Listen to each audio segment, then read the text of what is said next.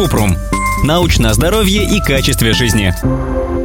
Какова польза кваса и кому он противопоказан? Кратко. Квас не полезный и не вредный. Это традиционный ферментированный напиток, который обычно готовят из ржаного хлеба. Квас не относится к алкогольным напиткам. Его можно пить всем.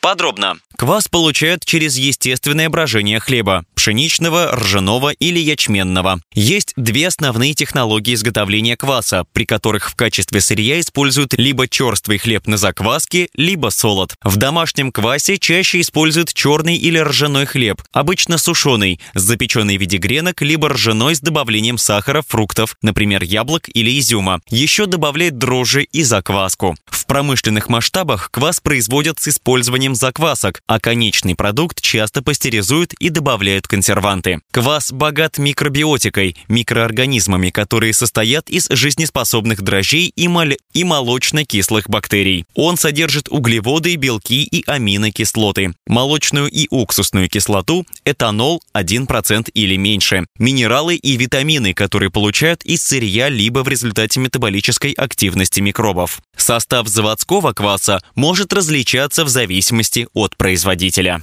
Квас можно пить людям любого возраста, так как он содержит лишь следы алкоголя. Однако в домашнем квасе почти вдвое больше пищевых волокон и в три раза ниже содержание сахаров по сравнению с заводскими квасами. Поэтому, если вам нравится пить квас, лучше делать его дома.